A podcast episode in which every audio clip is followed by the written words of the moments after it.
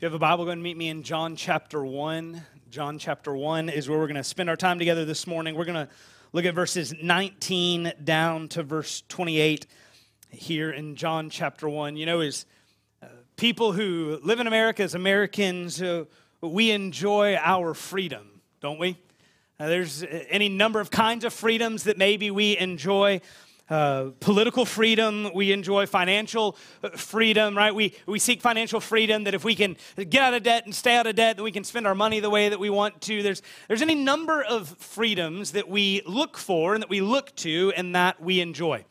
And I don't think any of those freedoms are bad. In fact, I'm, I'm grateful that we get to enjoy those freedoms. But we've got to be careful that we don't make those freedoms uh, our ultimate source, source of joy our, our ultimate source of satisfaction. Now, there, there's a greater freedom, isn't there? When we read the scriptures, we, we see the, the writers of scripture, we, we see the Holy Spirit talking about this freedom. In fact, this is why later on the Gospel of John, Jesus will say, Whom the Son sets free is free indeed. Right? That's where real freedom is found. This morning, this passage that we're looking at here in John chapter 1, we're going to see that, that there is a way to freedom that might seem different. There's a way to freedom that, that runs a little countercultural, but we're going to look at the testimony of one of the ones who, in the scripture, maybe is the most free in life. We're going to look at this testimony of John the Baptist, and we're going to see one, that the hero of the Baptist story is not John the Baptist, it's Jesus. But then what we're also going to see is well, how do you get that freedom? How do you experience that kind of freedom? And so, as we look at this passage here in John 1, what we see is that there is freedom in understanding who you are and who Jesus is. There's freedom in understanding who you are and who Jesus is. And we see here in this passage what that looks like. So look with me at John chapter 1, starting in verse 19. We'll, we'll read down to verse 28. Let me invite you to stand as we honor the reading of God's perfect and precious word. The prophet Isaiah tells us that the grass withers and the flower fades, but the word of our God stands forever. This is his word. Starting in verse 19, we read this, and this is the testimony of John when the Jews sent priests and Levites from Jerusalem to ask him, Who are you? He confessed and did not deny, but confessed, I am not the Christ. And they asked him, What then? Are you Elijah? He said, I am not. Are you the prophet? And he answered, No. So they said to him, Who are you? We need to give an answer to those who sent us. What do you say about yourself? He said, I'm the voice of one crying in the wilderness. Make straight the way of the Lord, as the prophet Isaiah said. Now, they had been sent from the Pharisees. They asked him, Then why are you baptizing if you are neither the Christ, nor Elijah, nor the prophet? John answered them, I baptize with water, but among you stands one you do not know, even he who comes after me, the, the strap of whose sandal I am not worthy to untie. These things took place in Bethany across the Jordan where John was baptizing. This is God's word. You can be seated. Would you pray with me? Father, we are grateful for your word. We are grateful for your grace. And Father, we pray this morning as we come to study your word, Lord, that you would meet us with your grace. God, that you would conform us into the image of Jesus. You would help us to love you, you would help us to follow you, and you would help us to worship you in all that we do. We pray this and we ask this in Jesus' name. Amen.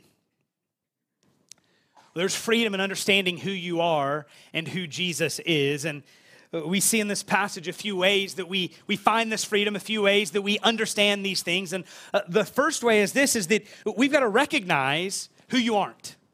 Recognize who you aren't or who you are not. Now, this is not typical self help advice. If you were to jump on to Amazon and look at the bestsellers in the self help section, it would not say, remember who you are not. Instead, it would say, no, uh, find out who you are right? Live who you are, live your truth, whatever that may be. But here, what we see, and we don't just see it here, we see it throughout the scriptures, that we've got to understand who we are not. In verse 19, John the Apostle, who's writing this gospel, not John the Baptist, he's writing about John the Baptist, but he's not John the Baptist. He says this, and this is the testimony of John, talking about the Baptist. When the Jews sent priests and Levites from Jerusalem to ask him, Who are you? So, this is the testimony of John the Baptist. This is John confirming facts on the basis of personal knowledge. You're not saying that the personal experience is the, the basis for why you should believe this, but what he's saying is, I saw this with my own eyes. I, have experienced this. This is, this is why you should believe. This is why you should understand what I'm saying. John the Baptist, he's, he's sharing what he knows to be true because he's experienced it. This is how he answers that question Who are you? Who are you, John? Why are you doing what you are doing? It's important to see who it is that's asking this question. If you look there at verse 19, it says, When the Jews sent priests and Levites from Jerusalem to ask him. So the, the Jews, whoever they are, they've sent these priests and Levites, and they've sent them from Jerusalem. It's interesting that they would send them from Jerusalem, or that John puts that little bit of information in this narration, because if you jump down to the end of the passage, look at verse 28, it says, These things took place in Bethany across the Jordan where John was baptizing. Now, from Bethany to Jerusalem is about 25 miles. Today, it would take you about 45 minutes to drive from Bethany to Jerusalem, and there's about a 3,000 foot change in elevation. So, what that means is that John, he's baptizing in Bethany. But what's happening is he's creating such a stir that word is getting all the way back to Jerusalem, all the way back to the temple, all, the way back to this group of Jews that he talks about here that, that something's happening with this guy named John the Baptist. Now, there's, there's plenty of reason to be interested in John the Baptist aside from his baptism. We know that John the Baptist, he wasn't like your typical first century Jew. He, he didn't wear a, a typical wardrobe. Instead, he wore clothes made from camel's hair, probably had a bushy beard. He ate locusts and wild honey. Be like someone coming in eating grasshoppers as their favorite food. That's John, right?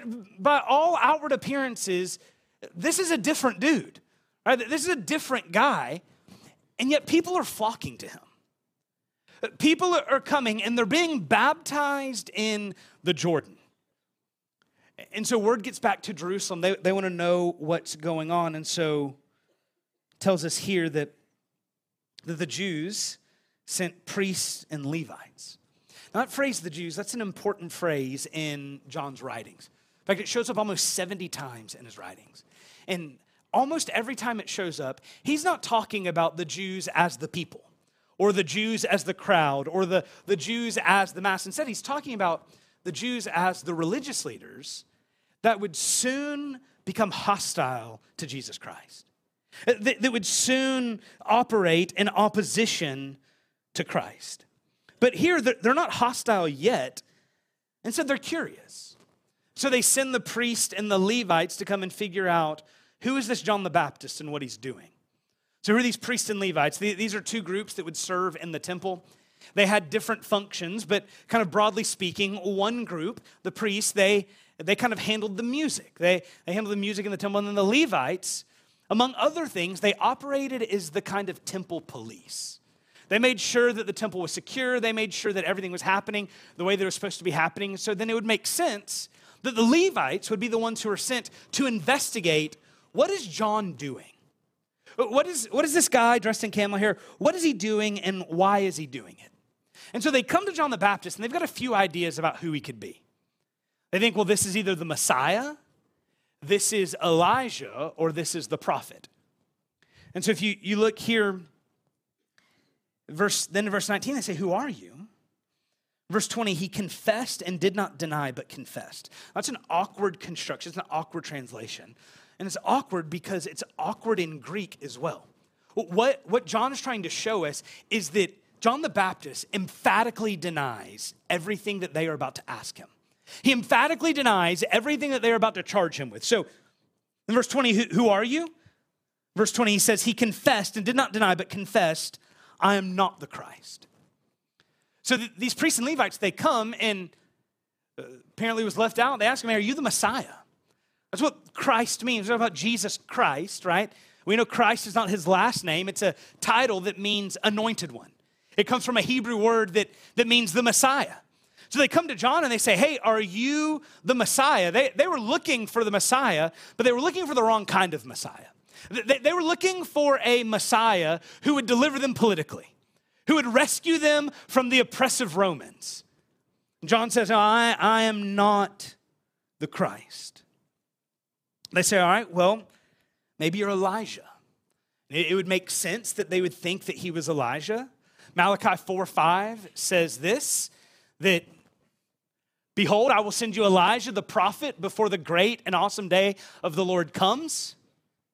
He says, I'm going to send Elijah. This is a prophecy from the Lord that he's going to send Elijah before the Messiah comes. Now, why Elijah? Well, if you go to Second Kings, you'll read where Elijah doesn't die, but instead he's caught up in a chariot of fire and he's taken to be with the Lord. And what's interesting is here, John the Baptist, he says, I'm not Elijah. But in just a few chapters, we'll see Jesus say, John the Baptist is Elijah. So is John wrong? What's happening here? No, He's saying, Look, I am not Elijah, I am John the Baptist, right? From time to time, people will say, Man, you kind of look like Tim Tebow. I'm not Tim Tebow, right? I'm, I'm Ethan the Crowder, right? That's, that's who I am. Uh, that was a joke. No one has ever mistaken me for Tim Tebow. Did have someone this week tell me I looked like Triple H, the wrestler. Uh, so the steroids are working, I guess. I don't know. Um, he says, No, I, I'm not Elijah. I am John the Baptist. When Jesus says that he's Elijah, he says he comes as one in the spirit of Elijah. And so then they ask another question. These are all legitimate questions. They say, Well, then are you the prophet? And notice they don't say, Are you a prophet? They say, Are you the prophet? Back in the ESV, they capitalized the P. Are you the prophet? That definite article. Are you the one? Well, who is this prophet? Well, in Deuteronomy 18 18, Moses, is quoting the Lord. He says, I'll raise up for them a prophet like you from among their brothers. And I'll put my words in his mouth, and he shall speak to them all that I command him. John says, No, I'm not any of those. In fact, it's interesting the way he answers these questions. Look at verse 20. He says, I am not the Christ. Then verse 21, they say, Are you Elijah? He says, I am not. Then they say, Are you the prophet? And he says, No. You see how his answer gets shorter with each question. It's almost like he's getting frustrated, right? I'm not the Christ. I'm not, no, I'm not anyone. Right? That's not me. If you had small kids, maybe you've been like this. Like you start with a long answer, and then by the end of it, it's no, right? No. I, why? Because I said so, right? Because I'm daddy. I said so. But John, he's getting frustrated here. He says, Look, I'm not any of those. I'm just doing what I've been called to do. Now, it makes sense that they would ask these questions they would be anticipating this because it wasn't uncommon for people in this day to stand up and claim to be somebody. I love Acts chapter 5, verse 36. It says this For before these days, Theudas rose up, claiming to be somebody, and a number of men, about 400, joined him. He was killed, and all who followed him were dispersed and came to nothing. There's a warning if you think you are somebody, right? Acts chapter 5, verse 36. It wasn't uncommon for people to rise up in that day and claim to be somebody. It claimed to be somebody important, claim to be somebody uh, who people needed to listen to. It wasn't uncommon for people claim to be big shots. Maybe, maybe you've experienced this before, right? And it's not even something theological, but right, people, you just know some people who they think they are somebody. I heard a pastor say one time, I know some guys who they can strut sitting down. Right? They, they think they're big shots. And he said, a big shot's just a little squirt in elevator shoes. Right? That's, that's all a big shot is. But these people are claiming to be somebody. And so the, the priests and Levites, they come to John the Baptist and see, who is he claiming to be? Is this the Messiah? Is this Elijah? Is this the prophet? To which he says no. Now it would have been easy for John to hijack his role. It would have been easy for John to say, maybe I'm not the Messiah, but I am Elijah. Or I am the prophet. Or, yeah, you, you should listen to me. Yeah, you should follow me. But that's not what he does. See, I, I think that the two most free people in the scriptures are Paul and John the Baptist. What do I mean when I say the most free? Well, Paul was free enough that he could say, to live is Christ, to die is gain. If I die, I get to be with Jesus. If I live, I'm going to convert the prisoners and all of your guards as well. John the Baptist, he wears camel hair and eats grasshoppers and doesn't think anything about it. In fact, later we'll see he doesn't do that. He goes to Herod, he goes to the most powerful man in the region and says, You have sinned against a holy God. Do with me what you will. Where does that freedom come from? It's because John didn't have to try to be somebody he wasn't. Now, this is always a temptation for people to try to be somebody we aren't. Growing up, I played YBA, so the Youth Basketball Association in our community, and you might look at me and think, Ethan, you don't look like a basketball player. I didn't know that, right? Uh, and so I have in my mind, right, I'm the next Michael Jordan. And then I hit fifth grade and just stopped growing. Quit growing up, I just started growing out. It was weird. And finally, remember my basketball coach telling me, hey, you need to sleep upside down to try to get taller, or maybe basketball isn't your sport. And suddenly there was freedom that, man, I can just go shoot around. Who cares if I make it? I'm not any good anyway. There's freedom here. When we stop trying to be someone that we aren't, or stop trying to live in a role that isn't ours. And this is, we know this to be generally true when it comes to life. Like, I'm never gonna be a basketball player or whatever it may be. But there's a, there's a broader theological truth here that we need to understand. See, there's, there's two temptations when it comes to this that sometimes we give into explicitly, but more often than not, we give into implicitly.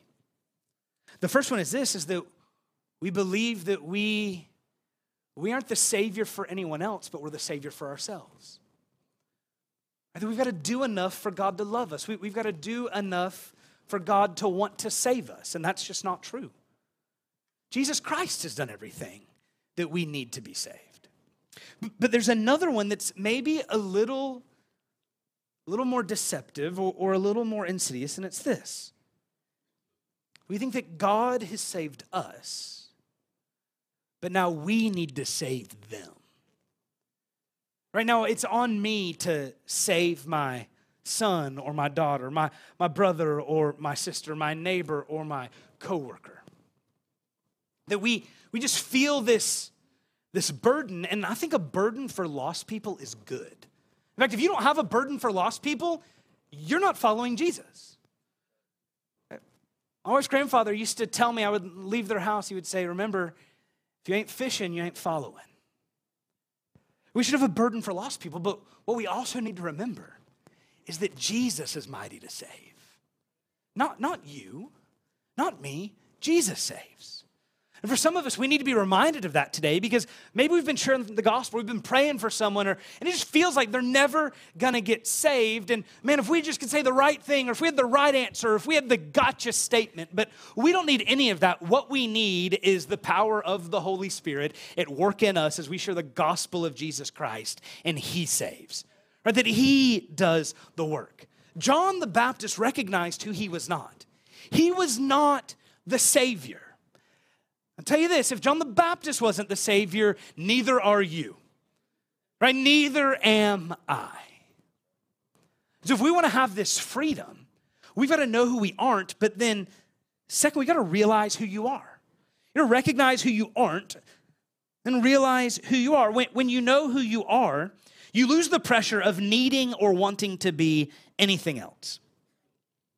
Look at verse 22. The priests and Levites, they're speaking, so they said to him, who are you? We need to give an answer to those who sent us. What do you say about yourself? John the Baptist isn't any of these other people, then who is he? They, they need an answer. So in verse 23, he answers the question. He says, I'm the voice of one crying out in the wilderness, make straight the way of the Lord, just as the prophet Isaiah said. Do you notice in verse 23, John the Baptist here, he doesn't see himself as insignificant. He, he doesn't see himself as unimportant, but he understands the part that he's playing. He, he sees himself as fulfilling prophecy, just not the ones that they think. He quotes here from Isaiah chapter 40, verse 3. He says, He's the voice of the one crying in the wilderness, make straight the way of the Lord. What does it mean to make straight the way of the Lord? Well, in the ancient world, when a dignitary or a military leader or someone powerful, when, when word would get to the village or to the city that they were coming, what they would do in that city or that village is they would begin to go out and literally make straight the path, make straight the way of the one who was coming. So they would go through and they would uh, they would knock down maybe where where things had grown up. They would they would try to straighten out the path or smooth it out. And and John the Baptist he says that's what I have come to do. That's what I've been sent to do. I've been sent to make straight the path of the Lord, to make straight the path of the Messiah. But what he means here is not that he's going out and knocking down trees or, or making a, a path smooth. Instead, the way he prepares the way of the Lord is he preaches this message of repentance and judgment that prepared for the Lord, prepared for the Messiah to come to his people. He's telling the Jews that the Messiah is coming and you need to get ready. You need to cleanse yourself. You need to turn from your sin and all unrighteousness. And you need to be prepared for when Jesus makes his appearance. See, everything about John the Baptist was influenced and was shaped by who he understood Jesus to be. John understood who he was. He wasn't the one that people were looking to or looking for, but he was the one preparing the way. Might say it like this that he was just a nobody trying to tell everybody about somebody, and that somebody was Jesus. Right? That he wasn't the man, but he knows the man. He wasn't the guy, but he knows the guy. And like John the Baptist, we've got to realize that everything about who we are and what we do has to be understood in relation to what God has said about us, in relation to who Jesus is and, and what he is doing. One of the reformers, he put it this way He said, Nearly all the wisdom we possess, that is to say, true and sound wisdom, consists of two parts the knowledge of God and of ourselves. In other words, we cannot know ourselves truly until and unless we know God rightly. So if you want to know who you are, you don't begin with yourself, you begin with God. Because if you begin, begin with God, then what that means is you are not God. You are not sovereign, right? You are not the center of the universe. Every morning I need to wake up, look in the mirror, and say, You are not the center of the universe. Because we love to put ourselves there, don't we? I can't believe they would say that about me. I can't believe they would do that. They made that decision without even thinking to ask me. It's because I'm not the center of the world, I'm not the center of the universe. There's so much emphasis in our world on knowing ourselves. And there's all kinds of tools that you can find to help you know yourself. And, and I don't think they're all bad. We use some of them here. Like Strengths Finder, or maybe you've taken the DISC assessment that tells you are you a, a D or an I or an S or a C. We use one here called Working Genius to help you figure out, hey, how do you work? How, how do you how do you thrive? Maybe you've taken Myers Briggs to figure out which 18 letters of the alphabet you are, or whatever it may be. The Enneagram, it was cool and big for a little while. Not all of those are bad, but none of them, none of them work unless you start with Jesus. You will never know yourself unless you start with Jesus. Until we know ourselves in relation to Jesus Christ, we will never really know who we are. See, knowing Jesus, it shapes the why, the what, and the how of our lives. One of my favorite things to do is premarital counseling because it leads to cake at the end of it, right? Um, but one of the things that, that I try to stress to couples when I'm doing their counseling is that when you get married, everything changes. There are things that you expect to change, and there are things that you don't expect to change. Early on in our marriage, I, I, realized that Anna's family had spent their entire lives eating the wrong brand of ketchup. Right? And so we had to change that, right? We had to get to the right, the right brand of ketchup, which is Heinz. And so we had uh, it changed. But then there are bigger things that change. Right? There's more to life than just yourself. You spend money differently. You, make choices differently. Everything that you do now is in relation to your new husband or your new wife.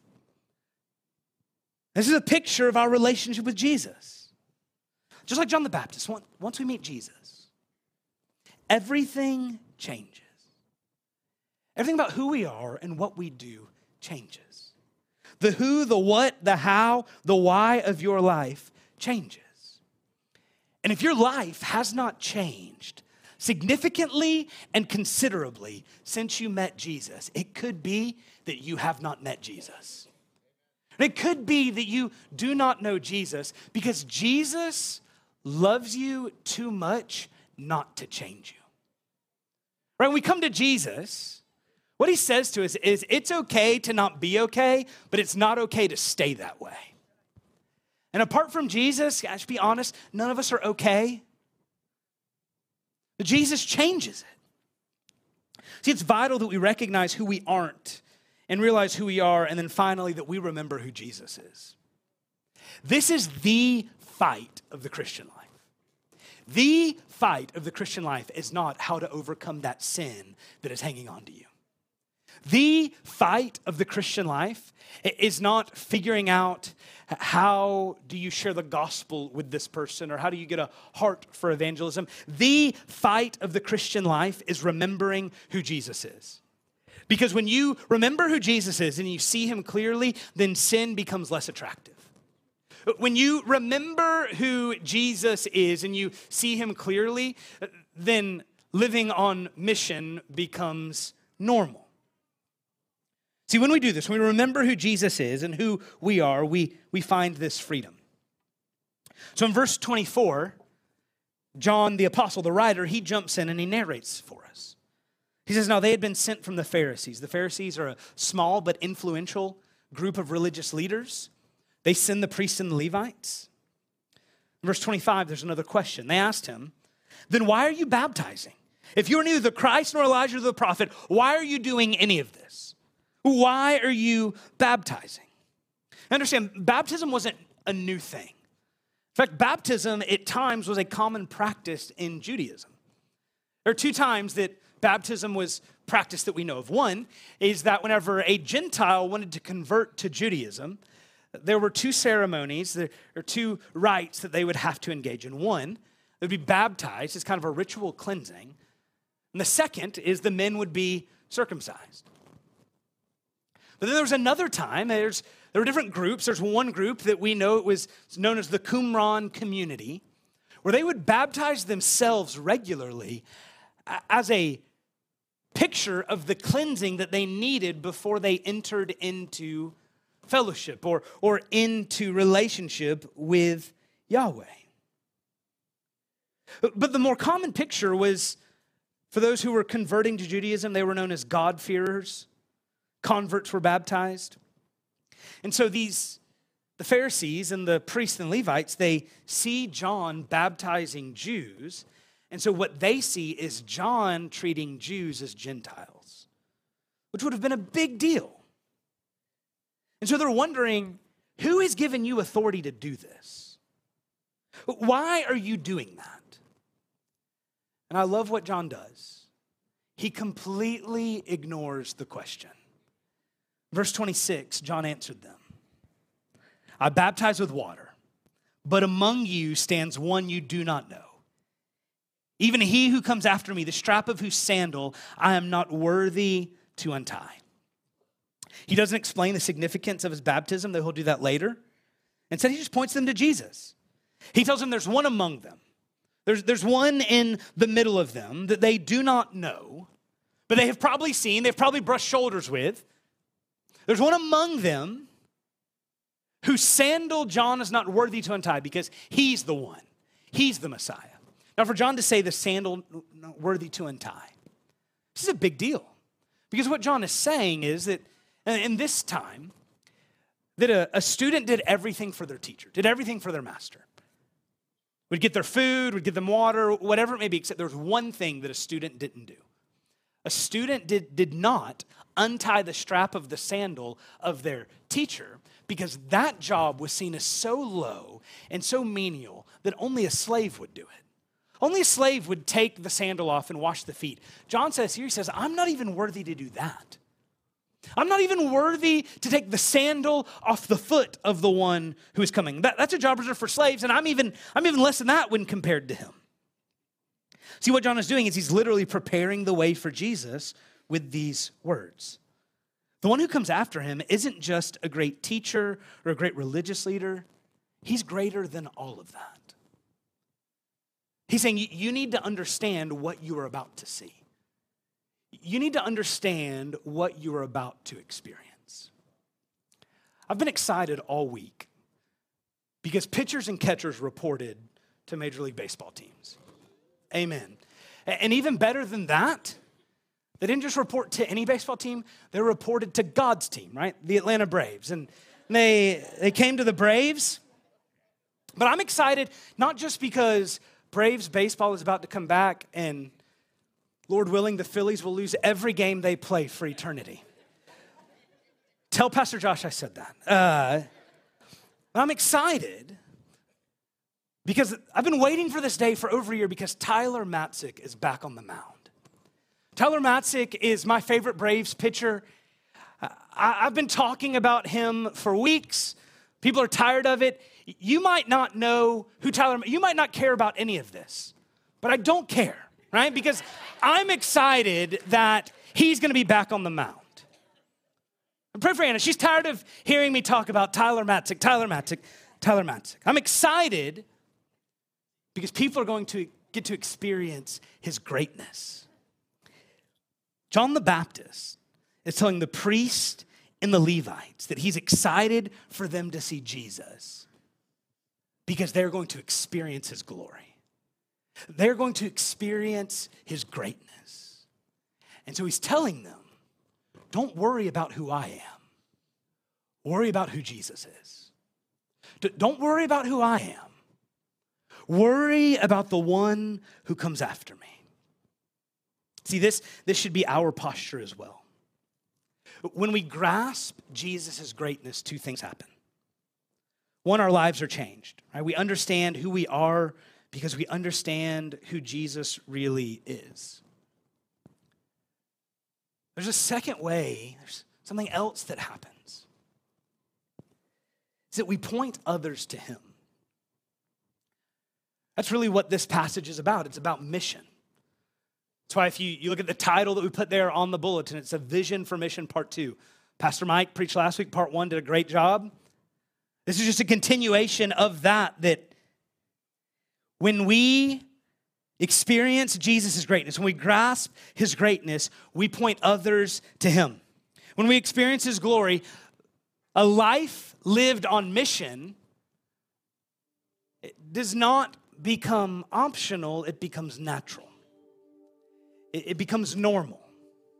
And it becomes normal because we have grasped how wonderful He is. Maybe the reason we struggle to live on mission is because we don't really understand just how wonderful and how glorious Jesus is. If you ask me to talk to you about my wife, I don't need a class or a training on how to do that. Blonde hair, the prettiest blue eyes I've ever seen, the most wonderful laugh. Most importantly, she puts up with me, right? If you if you were to ask my parents about their grandkids, sit down and get comfortable. Right? Because they're gonna show you pictures, they're gonna they're gonna tell you all about them. But why do we struggle to talk about Jesus? We love him. We know him. We, we care, but why do we struggle? Maybe it's because we haven't really grasped his glory. We haven't really grasped who he is. But when you grasp the glory of Jesus, it becomes normal and natural to talk about him. What's more, it's not just normal and natural to talk about him, but it's normal and natural to talk to him. That we go to him in prayer. Because this one who is so glorious and so wonderful and so matchless, he invites us to talk to him. And then when we grasp his glory, we are compelled to go talk about him. See, there's freedom when we understand who we are and who Jesus is. When we do that, we live as we were meant to live. We live with this lifestyle of repentance, not that we're always beating ourselves up because we can't measure up, but we live a lifestyle of repentance because we recognize that the more of us that we get rid of, the more of Jesus we get to experience. This week, the Lord just kind of prompted me in my prayer time, and I've been praying, Lord, I want you to send revival. Revival to, to Central, revival, revival to Sanford, re- revival to our community. And one of the things that I've been hit with, that the, the mark of revival is not passionate singing. The mark of revival is not a full room. The mark of revival is not this or that. The first mark of real spirit wrought revival is radical repentance of God's people. And if we, we want to experience revival, then we need to get serious about repentance. We need to get serious about hating our sin and loving Jesus. And as we do that, then, like John, we'll be compelled to live on mission. And so, this morning, as we respond to God's word, as we sing, I think the right response is that we would repent. That right where we are, that we pray, Lord, show me my sin. God, show me where I need to repent. Show, show me what I don't see. Martin Luther said that repentance is the job of every Christian, that we should be professional repenters. If you think you have nothing to repent of, you're lying, so you need to repent of that. That we always have something to repent of. Father, forgive me for my pride. Forgive me for my arrogance. For, forgive me for this. Or, Lord, help me to see my sin. Help me to see what I need to repent of. This is something that, that Christians never stop doing. Because we recognize that as we repent, we get more of Jesus. This is why, in just a couple chapters, John the Baptist will say, He must increase and I must decrease. That's what revival is. I wonder if you've ever repented. Maybe you're here and you've never repented from your sin. Repentance, it's just a, word that means to turn from your sin, to walk the other way.